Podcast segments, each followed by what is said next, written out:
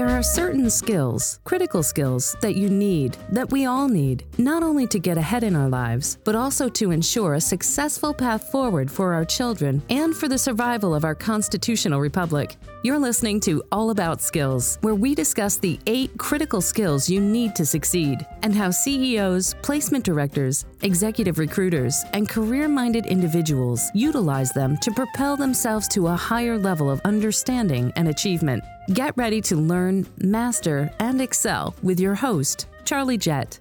Thank you, Ann, and welcome to It's All About Skills. This is a series of programs where we discuss the critical skills and their application in the real world. My name is Charlie Jett, and we're coming to you from our studio in beautiful downtown Chicago. I'm an internationally certified coach, and I specialize in career management, skill development, and career crises. Now, we have a wonderful guest today, Mr. Bill Ochs. Now, just imagine designing one of the most sophisticated instruments ever conceived, building it, and then successfully placing it 1 million miles or so from the Earth. Now, the James Webb Space Telescope, the scientific successor to NASA's Hubble Space Telescope, is such an instrument and is now on station in full operation. Bill was the one who headed the James Webb Project for over a decade, and he has been there and done that. So, welcome, Bill, to It's All About Skills. Hey, Charlie. Glad to be here. I am delighted to have you here, Bill. And tell us a little bit to start off with about your background and the evolution of your career as a NASA project manager. Sure. Um, so I started out as a went to college for electrical engineering. Um, when I got out of school, um, I got hired by a company that's no longer in existence, uh, Bendix Guidance Systems Division, um, that was up in Teterboro, New Jersey. But they were a subcontractor to Lockheed Martin for the building of the Hubble Space Telescope. And back then, it was just called the Space Telescope. They haven't even thrown on the Hubble yet. Um, and we were a sub, like I said, a subcontractor to Lockheed in charge of building some of the attitude control hardware but we also built what would basically be called the backup, um, the backup flight computer. And the idea being that if the main flight computer gets in trouble, the backup one just keeps the telescope safe. You don't do science or anything, you just keep it safe. And so I ended up writing uh, most of the firmware slash software uh, for that flight computer when I got out of school. I did that up until oh, well, probably well into the well into the uh, late 80s because we had a couple of redesigns. But in 1983, my boss said, "Hey, would you like to go work down at Goddard Space Flight Center?"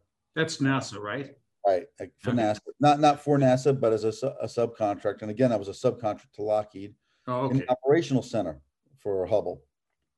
I was like, "Sure, that'd be really cool." So I got to go down there. Um, worked getting getting ready for uh, Hubble operations. Um, left Bendix in 1989 and then uh, went to another company that's no longer in existence, McDonnell Douglas. but only stayed with them for about eight, nine months. And then I came back as work as a NASA employee. Mm-hmm. And so, so tell us a, a little bit about your first experience as a project manager. So that, that we fast forward to, and uh, I was on Hubble till 1998. Um, I ran the operations for the first two Hubble servicing missions. Um, was that when, then, uh, Bill, is that the time that uh, the, the Hubble had the problem with the blurry? Uh, yeah, for the first servicing mission. Yeah, I was I was there when they when they discovered that, and uh, that was in 1990, shortly after you know a few months after launch. Um, and we were once we understood what the issue was, and we understood what we I would call the prescription in other words, uh-huh. what was wrong, you could actually compensate for some of what was some of the problems on the ground. And we were able to do very, very good science. Um, but it was in during the first Hubble servicing mission where they put the corrective optics on to get the the, the full capability of of Hubble. Um, and then I hung around for the second servicing mission where we were changing out some science instruments and so on. And like I like to kid around by about the end of uh, 98 or so, I got kind of hubbled out um, I had a bunch. I had done a bunch of different things on Hubble, so I mean, it was such a big project. You could really do a lot of different things. Yeah. Um, but I wanted to start looking for something different within NASA, and my boss's boss at the time said, "Bill, you know, I think you could be a really good project manager." And ah, so, that's when you first got into the project management business, that kind Yep. of stuff. Yep, and it was a very small program called the Solar Radiation and Climate Experiment. It was with the University of Colorado. Um, and it was a good experience because it was myself, full time, it was just myself and my financial person, a mission business manager. I had a half time systems engineer and a smattering of part time other engineers. So it really forced you from a project management standpoint to do a lot of the things that you normally have to do, but you normally would delegate to yourself. So Yeah. you learned through that whole process, and um, and that was great. We launched that in 2003, and it was a five-year mission, and it lasted close to 20 years. Oh my golly. Yeah, it only de- it only decommissioned it maybe a year and a half, two years ago. So what would you say when you became a project manager were the kind of skills that you needed to be successful in that kind of role? You know, not, the, Um, not, not the science skills and so forth, Yeah. but, but basically running a project like doing the Hubble Hubble thing. But I think um, one of the things you do is, especially, you know, Hubble wasn't really running Hubble, but it was, you know, that was more of an engineering, but I was starting to gain some management skills. I had people working for me. Um, and I think what you do is you start really with a basic set. And as your the size of your missions grow, you you do you keep developing more and more management styles. It, it just kind of evolves and you learn more. Yeah. So with something like SORCE, um, that was a very small mission. Um, so the type of skills you did, uh, to me, a basic skill for any manager is, be able, is the ability to listen. Yeah, And a I- I- communication skill. Yeah, you bet. I mean, communications, but it's a, it's um. I always tell folks, you listen with a bartender's ear because you want to hear all the stories, right? You want to hear all the stories and what's going on, and you want to take in all that information. Yeah. Um, so I began to develop that there, and then working with my counterpart at University of Colorado because they were actually building the scientific instruments for SORCE at the University of Colorado. I would go out to visit them once a month, sometimes twice a month. And the first thing we would do is we'd get up, we'd walk around and talk to some of the folks that were building some of the instruments. And I that through that I began to develop, I like to call management by walking around. Again, it's a communication skill Yeah. where you go out and you really get to know the folks working for you. In this case, they were not really working for me, but I still got to know them. And by that, you begin to build up trust and you begin to build up a really good relation to where, you know, especially later on on something like Webb where the folks work directly for me, they felt very comfortable even at, when they're talking to the project, just to be very open and, and say whatever they feel, which is what really what I would want. Um, there's other ones. I mean, that kind of falls into your whole interpersonal type skills Yeah. and how you work with people and, and develop a work type relationship. Um, there's there's an education there's a continuing education part, but not in the formal sense. I mean, I have a couple of masters, but I got all of them before I ever started working for NASA. Yeah. Um, it really is learning by doing and learning and, and understanding that you're not perfect, that there's always the ability to learn. I know folks, uh, and I would never mention names at Goddard, who thought they were God's gift to system engineering Yeah. and that they knew how to run a mission. And it was like, well, why do you have all these people working for you if you're just going to say, do it this, this, and this way? You have people working for you that take in that knowledge and their knowledge and make good, educated decisions, do good, educated risk mitigation, because that's really a major part of a project manager job is to mitigate risk, right? I'm not the one down there designing and building stuff. I'm trying to make give um, enable that capability for the engineers and scientists that work for you. So um, you really begin to learn a lot of that as you start out with a small mission. The mission I managed after SORCE was Landsat, it's an Earth imaging thing, and that was kind of a medium-sized mission. Now, from a cost standpoint, SORCE um, back like in 03 dollars was um, I think when we launched it was 122 million dollars, and that Mhm. was for you know a rocket, a rocket, instruments, South spacecraft, and five years of operations. Um, Landsat was more on the order of about 900 million, somewhere around there. And then you get the Webb, and that's, you know, ended up being 9.7 billion dollars. So the Wow. skill set, the skill set, you has, it has to evolve. The Yeah. larger the project, it has to, it has to evolve. I mean, um, and with, a- with a, with a mission like Webb, it was an international mission. So you need to develop skills in dealing with different cultures. Um, I mean, there's there's cultures, there's different corporate cultures just across NASA from each NASA center. You have different corporate cultures in dealing with each companies, and now you have a different kind of culture that deal different cultures you have to deal with. With uh, the Canadians built one of our science instruments, the Europeans built two of our science instruments, and the rocket. Hmm. So you you you really got it, and I like it. Uh, you get a chance to really experience all these different cultures, and you learn from these also, and they learn from you. You get a little bit of the uh, a little bit of well, if it's not done the way I do it here, it's not right. But you get that every place. NASA is just as bad as anybody else. Yeah. Um, but I always remind people, hey, they launch stuff too, right? they fly satellites too. They must be doing something right. Let's just figure out what. And most times it's it's just variations on a basic concept. Yeah, you know, Bill, it sounds like it sounds like in your role also as a project manager, you you were you were you were dealing with some people, a lot of people, and this is uh, you know, it, it, it, the the essence of a great manager sometimes I think is someone who can manage people and get projects done with people who are much smarter than they are you know, you must have been dealing with some really smart people. Oh yeah, I always just told them I was just a dumb project manager. when they come and explain things to me, they got to explain things like I'm just a dumb project manager, explain it at the right level, not at some level that I can't attain because you got your PhD and whatever, you know, and I'd be struggling to get to that point. But you're the guy who who throws a rope around the whole thing and pulls it all together. Now, uh, you know, let's turn now a little bit to when you uh, you got introduced to and uh, got involved with the James Webb Telescope. How, how did you wind up beca- uh, becoming the project manager of that of that massive project? I took one for the agency. you what? I took one for the agency. Uh, Tell us. So we were. So I was at the time. I was managing the Landsat mission, and we were still a few years from launch, and. Um, in parallel to that, over on Webb, they had really had some issues, and, and it, it, you could talk for hours about what type of issues were, were going on early on. Everything from lack of appropriate funding to some game playing and such. Um, but they had had an independent review come in, and the independent review was pretty harsh. Um, and the project manager who was at, um, who was there at the time who I knew, who was a friend of mine. I had worked for him at one point. Um, he wasn't going to be able to, even if he stayed on and did everything right, which he was doing most things right, he wasn't going to be able to succeed because he was not going to have the support of the agency behind him. Mm-hmm. So I had gotten a heads up like a couple of days before that, hey, Bill, you might get a call to, uh, to like I say, take one for the agency or one for the Goddard Center.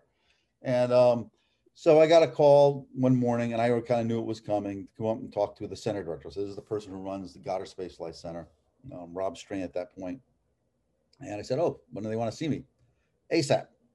So I go up, I had already been warned by a, another friend of mine who was was just a little bit below Rob, saying, "Hey, Bill, you know, you really don't need to take this if you don't want to. It's okay." I said, "No, no, I want to. I want to hear." So I got up there, and they explained the situation. Um, it was funny because I said, so, uh, so what's the chance of Webb surviving? Is it going to get canceled? Oh, it's about 50 50. So I was like, so you want me to leave this project that I know is going to succeed? That's 50 50.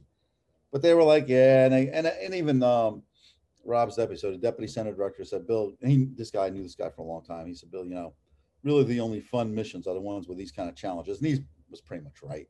Yeah. Um, so I just I just said, give me 24 hours to think about it. went home, talked to the wife, told her what was going on. I actually talked to the project manager, Phil, at the time. Phil's like, Bill, I got to leave. You, if I have to pick someone, you're the person. And what they were going to do was just flip flop us. He was going to take over my mission. I would take over his mission. And uh, the next day, I gave him a call and said, "Yeah, I'll do it." And that was almost 12 years ago. It'll be 12 years this. What, what year was that, Bill, that you did that? In, that uh, I took over at the very end of 2010. 2010. Okay, so it's 2010. Now, there's uh, you you mentioned in our previous conversations. Uh, well, before we get into that, what was your feeling when you stepped into that role the ne- role the next day after you when you first showed up? How, how did you feel? I mean, besides, what the hell was I thinking? Yeah, yeah. come on. Um, you know, I, I what I had to really do was go out and now start. To, it was it was interesting because the next day I got introduced to their team. So they had this big all hands meeting. Um, I'm sitting there and I know a bunch of the folks on this team because we had worked on Hubble together. And they're looking at me like, what are you doing here? And I said, you'll find out. And Rob came in and introduced me and explained everything and just said what was going on. And then I stepped out because the, because Mike, the guy I was replacing was there, and I, and I wanted that team to be able to ask questions. Without being feeling like you know I'm there and they they can't ask the right questions. So, um, it it was okay because I had to go back and then tell my team on Landsat exactly what happened, and that was that was hard because I had this when when you're on a project. I was on that project for almost eight years. Um, when you're on a project that long, it becomes your work family. Yeah. So when you're saying you're leaving, it can, it can get emotional, which it did. But um, but otherwise, you know, it was like okay, it's time to dive in. And the first thing we had to do was replan Webb. We come up with it because I think at that point we there was a 2013 launch date that we weren't going to make, and we had to replan that and say, okay, what do we think the new launch date's going to be? And um, and that's that's a big challenge. It's a big challenge regardless. It's even a more challenge when you come in and it's like, oh my god, I don't even know what all the acronyms mean. Right, so it's a learning process, but the folks on on Webb that I came on board with us, most most of them were there when we launched, um, were great, and they welcomed me, and I and I knew a lot of them, and um, we worked really well together, and it was just then it just became a learning process, and how much can you absorb at a time, right? yeah. Uh, without getting the, the sponge so saturated that it's that's that is not hold retaining anymore right so you you absorb some you you learn some stuff and then you absorb some more and learn some stuff and eventually you start making some decisions about how you want to proceed forward Yeah, my wow. I tell you, no, no, no. In our earlier conversations, you talk about some of the major challenges that you had, and and you specifically said that there are challenges regarding the telescope itself. And then you also talked about the challenges of the sun shield. Can Yeah, talk- Can you talk a little bit about those? yeah there's there's there's again just like anything else i can go on for hours talking about engineering challenges on on Webb um so with the with the telescope um i think the challenge there and this was all the way back to when we were designing a telescope is how do you build this thing that's this big that's six point something meters in diameter right? It's about 22 feet in diameter. Uh, first of all it has to fit inside a rocket fairing so that's the part of the rocket that the satellite goes in. So it had to be a little folded up. Um, so the challenge came down to how do you build it? You know, so it's 18, s- it's actually 18 segments. So when you when you talk about when we first started focusing, was actually 18 telescopes you had to focus. What type of material you make it out of? So we made it out of beryllium. Beryllium, we chose that material, and, and no telescope had ever been built out of this material before, um, because it was it's very strong. It's thermally stable because this is a cryogenic telescope, so it gets really, really cold because we look at infrared light and it has to be lightweight because you got to get it to its orbit a million miles away. Yeah. Um, and then you have to you have to polish this thing so fine. And I, and I don't throw out spec numbers partially because I don't remember them all, but secondly, most folks you, you don't understand it. But so if you get an idea, if you took now envision one telescope segment is about the size of a coffee table. Now you take that coffee table and you blow it up to the size of the continental U.S where the imperfections are like the rocky size of the Rocky Mountains. By the time you finish polishing that, the Rocky Mountains go from being over 14,000 feet to two inches or less. Oh my gosh. I mean, Right. that puts it in perspective. So that kind of tells you the type of, I mean, it was a very precise Yeah. um, polishing that was done in two phases because you polished it. Then we took, um, I think it was six segments at a time down to a cryogenic ch- chamber in Marshall Space Flight Center down in Alabama, drove the, the mirrors down to their cryogenic temperatures they'd be operating at. And what happens is you actually see some deformation in the mirrors. Yeah. So what you do is you measure that deformation and you take it out. And so let's say it's a bump. When you now, when you go back, you polish the opposite of that. You make a little valley. That's the same size as that. So that now when you bring it back down to that cryogenic temperature, it's a nice smooth surface. Yeah. Um, hold on, I'm getting something popping up here. I shouldn't, oh, that was not good. I apologize. That's okay. I can hear you fine. Yeah, it's just they wanted to do a software update. and I said no. um, so then you have to integrate this telescope together, and now you have to test it. Well, when you have this telescope all integrated t- together, it's not easy to test. We integrated all of our scientific instruments onto the back because they're right on the back of the telescope. Um, so we took a chamber at Johnson Space Center that was built for, the Apollo era, and we converted that into the world's largest cryogenic chamber. We then brought the telescope down, and I'm leaving out a lot of the steps in the middle, Yeah, yeah. and ran a 110 110 day test where we brought it down to its cryogenic temperatures. We went through all the focusing steps. We had Hurricane Harvey in the middle. Oh yeah, we uh, had all sorts of fun, and um, we exercised all the science instruments with with you know uh, simulated stars, and we actually proved during that test that we had a great telescope. That we Yeah. actually had beyond a great. We had a phenomenal telescope, and we knew we didn't have any of the issues that Hubble had. And then from there, we took that back over to Northrop Grumman to be integrated with the rest of the spacecraft. So now, in parallel to that, now you got the sun shield. To give you an idea of the complexity of, of, of Webb, I'm going to throw some numbers out, then we'll focus in on the sun shield. Yeah.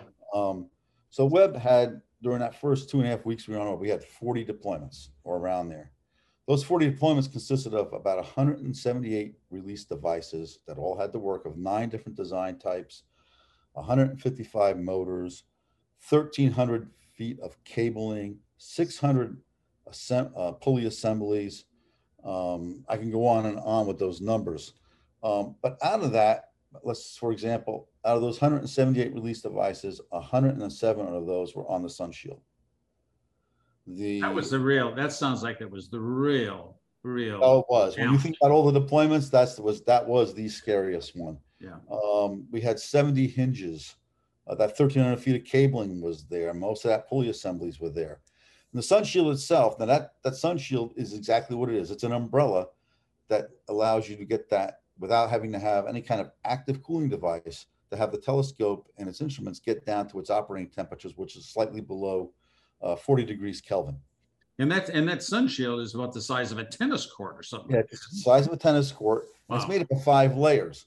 Each layer Yeah, is is less is anywhere from one to two millimeters. So you're talking the, the thickness of a human hair or less, my gosh. A- and it's very fragile material. And this this thing has to deploy, and every time we deployed it on the ground, we had to fold it back up again. So now you got a bunch of human handling, right? So occasionally you're going to get a little hole punched in it or a little tear, and we had already anticipated this, and we had developed techniques to patch it.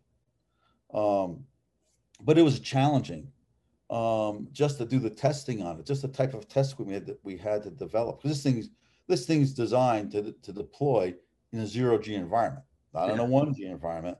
So you got to kind of simulate what it looks like or what it's going to be like when when it deployed on orbit.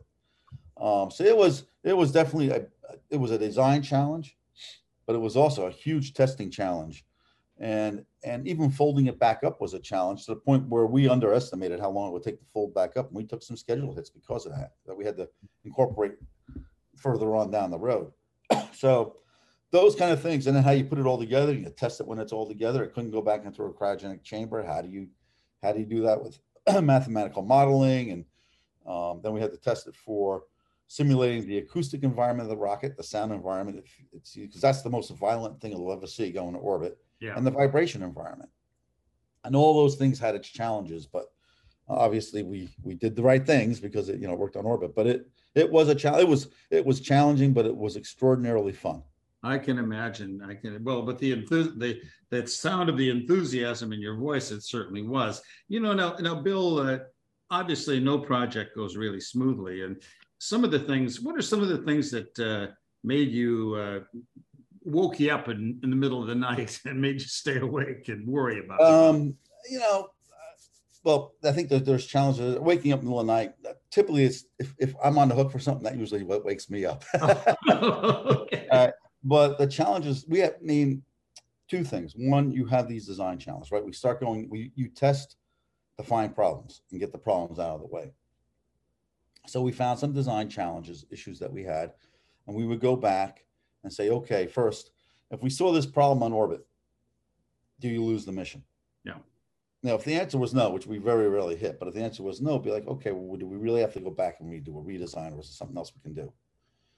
Um, and we hit we hit a few of those, and that that question about how will impact on orbit becomes really critical the closer you get to shipping to the launch site. Um, but when you have a mission that lasted 20 years, Yeah. like Webb, to develop over 20 years to develop, with um, we we've estimated somewhere around 20,000 people that have worked on it over the over that 20 year period. You're going to have human error. I mean, it's none of us are perfect. It's going to happen. Um, and the example I always use for folks. Um, so we were taking what we call the spacecraft element. So it was the sun shield with the business end of the spacecraft, which is the base spacecraft bus, which has all the electronics, has the solar array, and so on. Um, and it was going through acoustics testing. So you're you're checking out the sound environment it's going to see in the launch vehicle and how it does. You put it inside the acoustics chamber, you blast it. Usually it's upwards of 140 decibels or so. We open up the doors of the chamber, and lo and behold, on the floor are screws, nuts, and washers. I won't say the words that we used, but they're not pretty. And what had happened was that when the sun shield's all folded up, there are covers that go over the top of it that protect it during launch. And then there is these strips, little strips of metal that are called battens, and those battens are held down by a screw that's maybe the size of a screw you put into an outlet. You know, it's like a you know outlet cover. Yeah. Um, it goes up through it with a washer and a lock nut. When our our observatory contractor gave the drawings to their subcontractor to manufacture these pieces, they left off the spec that says when you put this screw in, for that lock nut to engage properly, so many threads have to be above that lock nut or proud of that lock nut. And it just it was a mistake. Somebody left it off the drawing. Nobody caught it. So then over the course of testing, all these things started to back out. And then after that acoustics test, you know, we had to replace a thousand screws, my washers, and nuts. That must have been a headache. Uh, it was a six month hit to the program. It occurred right in the middle of doing an independent review of the program. So that was not a good time. That was Oh, not good yeah, timing that- very convenient, huh? we went we audited um i think somewhere around 1500 or 1700 engineering drawings to make sure this mistake didn't happen anywhere else and it didn't um so that but that's a human error Yeah. so you try to learn from that and then every time we found stuff like this okay what should we have done that this didn't happen and apply it and Yeah. in the end we audited thousands of drawings for other issues other issues also um, for manufacturing type things or testing type things. I brought more NASA people in for an independent set of eyes um, that we just brought out to out to um, Northrop Grumman, where we were integrating everything together. Um, the challenges there occurred when, when COVID hit, and you know, we for about three months during COVID, I only had a handful, and I mean literally five or less people out at Northrop Grumman. Um, we cut back our shifts out there. Um, so we did take a schedule hit because of that. We went from two shifts, two 10 hour shifts, two 10 hour shifts a day, six days a week to one 10 hour shift a day, five days a week to allow folks to still work, but in a safe environment. Because as a, as a project manager and as a human being, the most important resource that I had were the people and Yeah. you wanted to keep those people in a safe and healthy environment.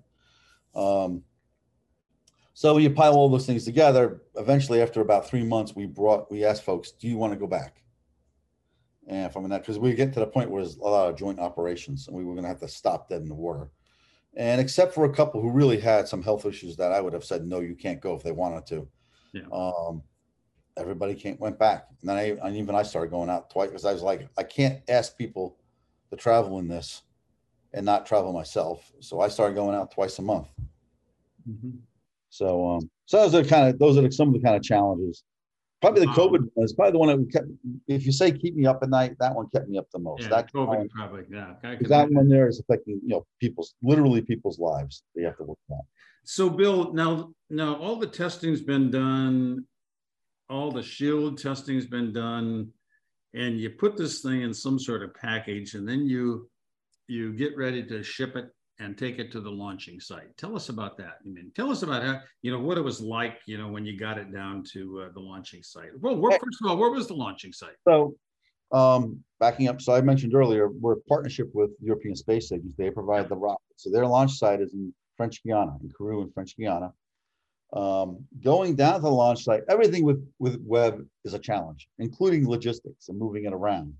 Of course. Uh, to get to the launch site, um, we would not fit at that point. Once we integrated the whole thing together, we were inside a shipping container. We no longer fit to a C5, which is you know the biggest shipping cargo plane we have, right? We couldn't fit into a C5, so we had to go by boat. The other thing we had was if even if you could fit into a C5, where the landing strip was and where the launch site was, where there were seven bridges, none of which would would would handle the loads and the weight of not just Webb, but Webb and all its associated equipment that goes along with it when you just ship it. Yes, those technical, those nasty little details like that that kind of Yeah, well, and then you're right. You can't really, you can't really, you're not going to improve the infrastructure of a country. So Yeah. we actually went by a ship, uh, the same ones the Europeans use to bring rockets and such down. Down, we left. Um, we loaded it up at um, naval, um, at a naval weapons station in Seal Beach, in California.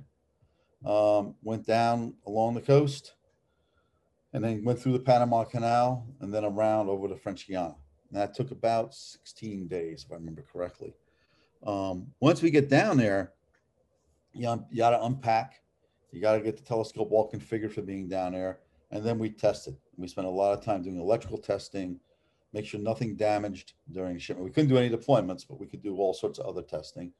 Um, so we had then we had to prepare it for launching. Um, we had one issue down there. So you actually fuel the satellite. So you fuel JWST at the launch site. Yeah. Um, and so you go, you leave the room, clean room that you're in, where you're doing your testing and so on, and you actually go to another facility to do the uh, fueling. And in that facility, they also attach the adapter, uh, for lack of a better word, an adapter band that goes on there for, to mount you to the launch vehicle. And there's Now, more to it. what, what is the fuel on the Webb? Uh, it's, it's hydrazine, Mhm. an oxidizer. Okay, Um, So while they were putting this this what we call a launch clamp band on, and think of it as a band that with a cinch on it, you tighten it up and it cinches it really tight. And this is the launch vehicle folks do. They're putting this on. They're supposed to tighten it so many so many turns. You let it sit for a half hour, let it settle, and then you finish tightening it. Whatever reason, and I heard way too many different stories, they didn't tighten it all the way, but they lost count. So instead of backing it out and redoing it, they left it sit. They let it sit, and all of a sudden this thing just let loose because they hadn't had enough. They didn't turn enough turns on it. They said it sounded like a shotgun going off in the clean room. This thing just lets loose. There's a kind of a cage underneath it. All the parts fall down there, so nobody gets hurt. Hardware doesn't get hurt, but it sends a shock Yeah. right up through the spacecraft. So now you're sitting there like, okay, now did we damage something? So we spent an extra week down there doing all sorts of testing to make sure we did not minimize any kind of risk to when we got on orbit. And, and it all worked great. We had no problems, but it took an extra week of time to prove that to ourselves. And our poor Dynamisys folks did all sorts of every time I think they're done, they had to work more weekends doing all sorts of analysis again. Um, but they did a great job. And once we got through that, we fueled it. Um, and then we go out to the building. Um, it's called the BAF, which is a French acronym, but it's like the vehicle assembly building down at Kennedy, where you stack the rocket and then you put your satellite on top of the rocket. That was really cool because um, the day after, they, it's a hazardous operation when they actually lift the satellite and put it up there. Oh, I But can once up there, they let us, they let myself and a few of us go up to basically say goodbye. Oh, that must have been emotional. It was because you go up there and you can't get right next to it because there's a clean curtain around it, but you can see it. And you don't really, you, and it's basically almost like in a constructed room. So you really can't tell you're sitting on top of a rocket, except when you Yeah. take the elevator up and you're actually seeing the rocket out the little window in the elevator as you go up. but um, it was it was emotional, but it was also the, the cool factor was way up there. Yeah, when you're up there looking at that. Um, and then we came back down, and then the next day they began the process of putting the, the cone, which we call the fairing, of the rocket over the top of that. Um, when that was done, we rolled out to the to the launch pad, and at that point our launch date, um, we had to move one day to Christmas Day because of some high winds predicted for Christmas Eve. And um, on Christmas Eve that afternoon, myself and my counterpart at Northrop Grumman, who we, be- we're since we're, we're, great friends now. You know, we're almost like brothers. We, we Yeah. work so closely together. We got to go out to the launch pad and again say goodbye. Just you can't actually see. What was that like, Bill? That must have been. that was actually to me more emotional because now it's like I know the next morning it's going right. Yeah, yeah. Um, I mean, you've been with this thing for a decade. Yep. Yeah, it was. It's hard. I think the hard part of it is I knew at that right around that time it sinks in. Like the folks at the launch site, they don't support the on orbit operations. Yeah. So there's some folks that I see down there that I'm, that I'm friend that I've become friends with over the years, both at Northrop and at NASA, who start to go like this, right? Yep. They're going either to new jobs or whatever. So you have that whole personal connection thing that starts to, to impact you Yeah. and then you're looking at it, it's like for me knowing that i'm going to retire after this it's like wow this is kind of like the last hurrah it's the best hurrah i've had Oh my like gosh. last hurrah and uh, so but you know we were out there only for a little bit because then we had to come back grab a bite to eat and then try to get some get some sleep before we had to get up at like 9 30 in the evening to get go get on console for the launch the next morning So let's talk about on the console. Now you're on the console this thing, and then uh, you're getting down toward the final countdown. So what was what was those last uh, ten minutes or so like? Um, you know, I'm, I'm well, first. I've done spacecraft operations, so um, I stay pretty calm, whether it's actually operating a satellite or during the launch. Yeah. Um, but uh, at that point, you're basically letting the launch vehicle folks do their thing. Um, there's a what they call the red green button, which is not really a button, but a console thing where the punch that if something because you're powering up the satellite. We started that at about launch minus 22 minutes, 20 minutes, somewhere right around there. And when that's and during this process, right? If something goes on the satellite, I can I can go ahead and stop the launch. Yeah. I can push the the button and say, nope, we're not ready to go. But once we hit the point of we're power positive, we've we've we verified that power is on on the spacecraft. I basically gave the go for launch at like uh, launch minus 15 minutes. Yeah. I had the ability to stop the launch down to about L minus, I want to say nine minutes or Yeah. something like that. But once you get past that point, I can go to the, the to the launch director and say, "Hey, we got a problem," but he's the only one who can stop it. And at that point, we're not doing anything. We're just sitting there. If we're good at that point, we're good that whole time. So basically, you're just watching the rocket go through their stuff, and the launch vehicle folks, you know, they've done this hundred times. Yeah. They're cool as cucumbers. So there really isn't a heck of a lot of excitement down in the control room itself on console. Yeah. If you turn around, and looked up into the VIP area, um, where people were sitting, at, now they're all within. Oh, the- they're all they're all a buzz, aren't they? right. They're a buzz. It's a, it's a party for them, right? Yeah. And about L minus two minutes, they're all running outside. Oh yeah, yeah. And of course, it's raining and it's cloudy as anything. We had a better view sitting inside. I mean, granted, you can get the, the real sense of it outside, but literally because of a little cloud cover, within 30 seconds after launch, you couldn't see it. It's up in the clouds. They're all coming back in.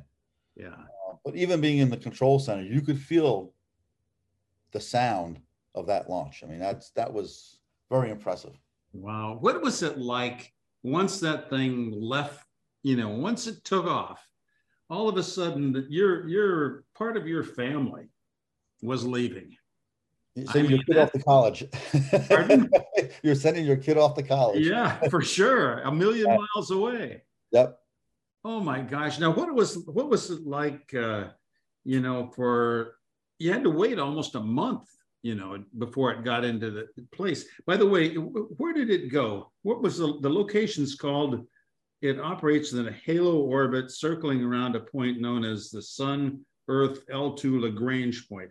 What's Right. that all about? I mean, you know, point two, it's just it's a point where you can pretty much sit and do very minimal thruster firings to maintain your orbit. It's a it's Yeah. nice gravity balance point. But we went out there, gravity balance between the sun and the earth, right? right, right, Okay. and we're and and we're actually uh, beyond that, but we're not at a point where you know we're not being pulled back towards the sun, but we're also not being pulled out towards anything else. So you, it's a nice it's a nice Good balance. stable. But you really go out there because what you always want is the Earth and the Sun at the back, the business end, of the, the hot side of the telescope. The hot side of the telescope sits at plus 185 degrees Fahrenheit. Yeah. Cold side, the side that does all the observations in the sign of the telescope, sits at, sits at almost minus 500 degrees Fahrenheit. Now that is the that Right. that's a difference. That's a temperature difference. That's a huge delta. And Yeah. So at that Lagrange point two, we actually orbit the sun at the same rate the Earth does. Yeah. So 365 days. So the Earth, the Earth and the sun are always facing the back, the hot side of the spacecraft. So it's kind of like if you had if you were out there yourself and you had an umbrella, you'd always have that umbrella between you and the sun, right? Yep. You and the sun and the Earth. Yep, That's so that that's the kind of thing. Eh? forces Hitting the telescope because uh, you won't be able to achieve the science you want to achieve. Mainly because that telescope has to be so cold because it looks in the infrared, which is Right. heat, which senses heat. yep. Yep. So Amazing, amazing, amazing. So, uh, my golly, that you must have a a great feeling of accomplishment. And what was it like for you, uh, Bill, to see the first images? I mean, not the test images and so forth, but the when they got it in focus and started started uh, sending back some images. What was it like for you? it, it was pretty phenomenal. I mean, we we got hints, as you mentioned early on, with some engineering images. And I would go back. So, like I mentioned earlier, when you start focusing the telescope, we got through all deployments. Now we start Yeah. focusing the telescope. You start out with 18 telescopes, you focus them, you get it down to where it's one beautiful image. And so we start seeing these images, and they're not being released yet. But I would go back into the office area where all the folks who are doing the doing the telescope focusing stuff are sitting, right? And they're there and they're taking images all the time. And I said, and they're having a blast. And they're like, Bill, look at this. Yeah. Look at all these galaxies. We've never seen these galaxies before. I said, guys, tell me the truth. You're really done. And you're just playing at this point. no, no, no. We're still working. We're still. I said, yeah, yeah. You're just. This is like, um, let's see what this telescope can do, right? Um, so you got to see some of that, and then we released some of those first images, and even that, where we had that perfectly focused star, the real attention got drawn to the galaxies that we were seeing. yeah, the galaxies are around it. The little tiny little red Right. dots were stuff that Right. never been seen before. and and that was a cropped image the full Yeah. image which is on my phone is one of my baby images baby pictures um I, one of the engineers started doing a mosaic and he stopped counting when he exceeded 250 galaxies in that one first picture Oh my gosh. you know so now you, you fast forward and we start doing some of the science images and i got to see myself and a few of the folks um, we got to see them about two weeks before they got released to the public Yeah. and um, we just went into a guy's office and we're just standing around and one of my operational scientists jane she's in there and he pulls up the first image and our draws just drop i mean we all knew it was going to be phenomenal Yeah. but not like this It, just really blew your mind, huh? yeah, so the guy pulls it up on his screen and he says, Okay, who wants to drive? I mean, you know, can blow it up. So I told Jane, I said, you, You're the scientist. And she actually has observing time on Webb. I said, You go ahead and, and play. And it was amazing the stuff that we were seeing. Oh my gosh. And um, it was it was just phenomenal. It- you're you're just your door just drops, and it's like, you know, I'm on it 12 years, but there's people in that room with me who've been on it pushing 25 years. Wow. and um you know it, it really talk about job satisfaction Oh my gosh. It could, all hit home at that point. and then you know two weeks later we did the the whole big public release and that was fun um kind of i enjoyed that i got to get up and talk a little bit i got i got more than my 10 minutes of fame out of this thing by being interviewed on all different all like cbs and nbc and abc and stuff like that Oh, Bill, you got more than fame out of it. You've got the satisfaction of doing something. You know, you would make, I'll, I'll tell you somebody would really be proud of you is Carl Sagan. You know, yeah Carl Sagan, Yeah. Thank you yeah he would have been really proud of you. I, I wish that he could have seen these things. yep yeah i know You know, it's just, it's kind of chokes you up to think about it. So what are your, uh, what are your expectations for the Webb? I know, I know you're not on the science end of it in terms of the astronomy and that sort of stuff, but just as a, you know, person who's interested in astronomy and that sort of thing, you know, what's your, uh, what are, what do you want to see? Um, you know, it's uh, there's there's two things. So let's talk with the the obvious. Well, some of the obvious things, at least, at least to me, as a kid, I got you know I grew up watching the guys land on the moon. My parents got me my first telescope, or my only telescope, when I was in junior high. I want to say it was sixth grade, And you know, first you look at the moon, and that was really cool. And then you start looking at the planets, and I was always fascinated looking at all the, you know, whether it's Saturn and Jupiter and so on. And um, so the, the discovery of exoplanets over the last 10 years and what we're doing with exoplanets on Webb, I think is pretty cool. Yeah. Um, or we've already imaged one exoplanet, which was phenomenal. But we're looking at exoplanets and we're able to determine the makeup, the chemical makeup of that planet to see if it has the basic elements of life as we know it. And we're already finding that. I mean, and that's only just a few months after it's been out there. Just think yeah. of what's going to happen in the next two years. Yeah. So that's that's really spectacular. Yeah. Um, and then there's, and it was the same thing with Hubble. It's the unknown unknowns. Yeah. We're going to find stuff we've never thought of, right? Somebody will take an observation. Well, you know what? If I do this and this and this with the telescope, let's try that. And you try it, and you find, holy cow, right? I mean, oh that's, right, and that's that's how black holes were discovered with with Hubble. It oh, was oh, yeah. like, wow, you know, this. It's so it's that it's that unknown unknowns that are going to be uh, probably just blow us totally blow us away and really expand our understanding of the universe and where we came from and, and so on yeah well you know you know bill you told me early on and I, have actually queued this thing up and i hope it works but uh, after uh, right around the time it was launched uh, there was a uh, in on about the i think the 19th of july uh, there was a concert at the Merriweather Post Pavilion in Columbia uh, with Jimmy Buffett, and he uh, he he. Let me put that on. Okay, yeah, go ahead. I'll, then I'll, I can tell the Buffett story. okay, then we'll tell that. Here we go. Well, tell me first of all what led this up to it. He came out for a tour, didn't he? Well, even before that, um, I have I'm a I'm a big Buffett fan. I'm a parrot head, and periodically while we were commissioning, it was a six month period of commissioning. I would send notes out to the team congratulating for getting to the next step. So in one of the notes, I wrote I I, had I, I, included in a note a piece from Jimmy Buffett song, one of his new ones from the last couple of years that talked about your team and and and, and just was really nice. And I put that in there. One of our scientists sees it and he says, Hey, you know, we ought to put that on our public blog, the whole note. I said, All right. so they put that on the blog. It now gets picked up by some of the different parrothead websites. Next thing you know, then my son-in-law also has has he's a media and he had interviewed Jimmy a long, long time ago knows his manager. He sent a copy of the blog to his manager. Manager sends it to Jimmy. Jimmy's like, hey, I want to talk to this guy. So, because he's a huge space fan. So he did a Zoom call with me and my family, which was very, very nice. He's super nice guy. And he's like, Bill, you know, I want to see you guys when I come to Merriweather. You can come backstage and blah, blah, blah, blah. A few months later, I get, because uh, now he has my cell phone. First, I start getting random text messages. Yeah won some of pictures with him with, with his telescope doing imaging with CCD detectors of the Orion Nebula. I'm like, hey, this is really cool, blah blah. And then I like I sent him a couple of my baby pictures. Said, hey, don't don't share them, but here you go. And it gets him all excited. But then he called me, and he said, we want to do a dedication to Webb, and he was asking about images. To Jimmy, the images aren't coming out till June, and um, and they're not even letting me get copies, advanced copies of them. So I can't do anything, and it won't be high res what I get. So when they came out in June, I sent him and his tech guy a note. Said, "This is how you get the high res images," and he debuted debuted it um, at the Merriweather Post. Where where me the day before the concert, he came up to uh, our control center. We gave him a tour. Some of my senior folks were there.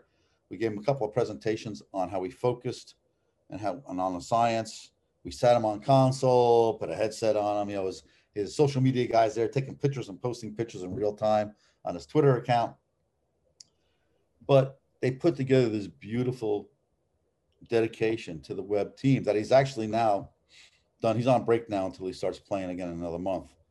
Um, but he's played at most of his concerts now. It's, it's, the last song of the of the night with just him and a couple of his band members. And as he's singing this song, that's not he didn't write it, but Jesse Winchester song uh, Defying Gravity. He plays it. He puts all our images in the back, and we went crazy when we were at Merriweather. And a bunch of my folks were at it because they gave him a bunch of tickets for free. So we were all going crazy when he was playing this. Well, I'll tell you what, I'll play it a little bit, and you and I can see the shared screen here. And when right. we do the webinar, well, we'll we'll share the screen. But I I think and I hope that we can uh, we can have this uh, that the audio will pick it up. Uh, so I'm going to play this. It's about four minutes long. So we'll just do this because it's important. Is that okay with you? Oh, no, it's great. Okay, here I we go. watching. Here we go.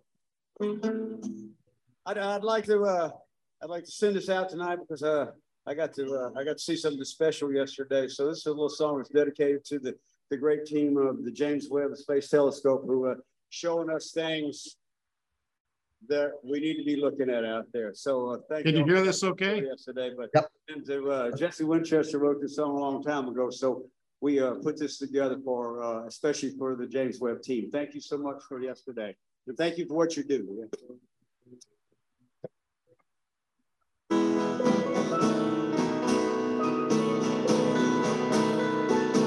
As Carl Sagan said, this is the only home we have. We gotta take care of it.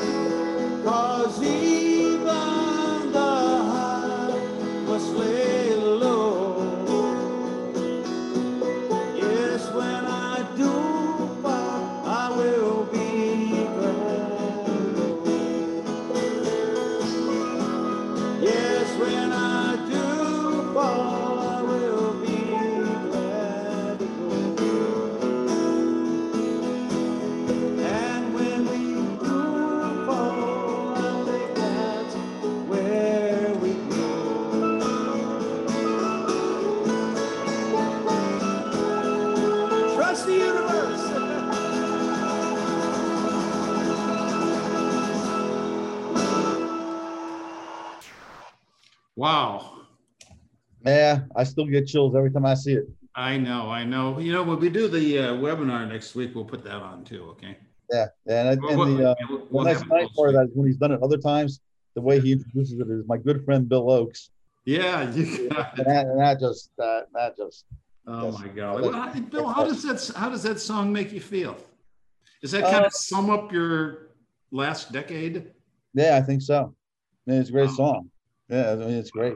Um, the, with the images combined with it, it's just, it's a very emotional point, even at a, a- Buffett show where you're partying and having fun. That's still a very emotional, emotional point. Well, I'll tell you, from uh, for a, for an astronomy buff like myself, I mean, I, I'm in love with astronomy. I want to thank you. Oh, thank you. I really appreciate it. Well, and what's next now for Bill Ochs? Uh, let's see. I retire officially. even though I'm semi-retired now. I'm just taking leave.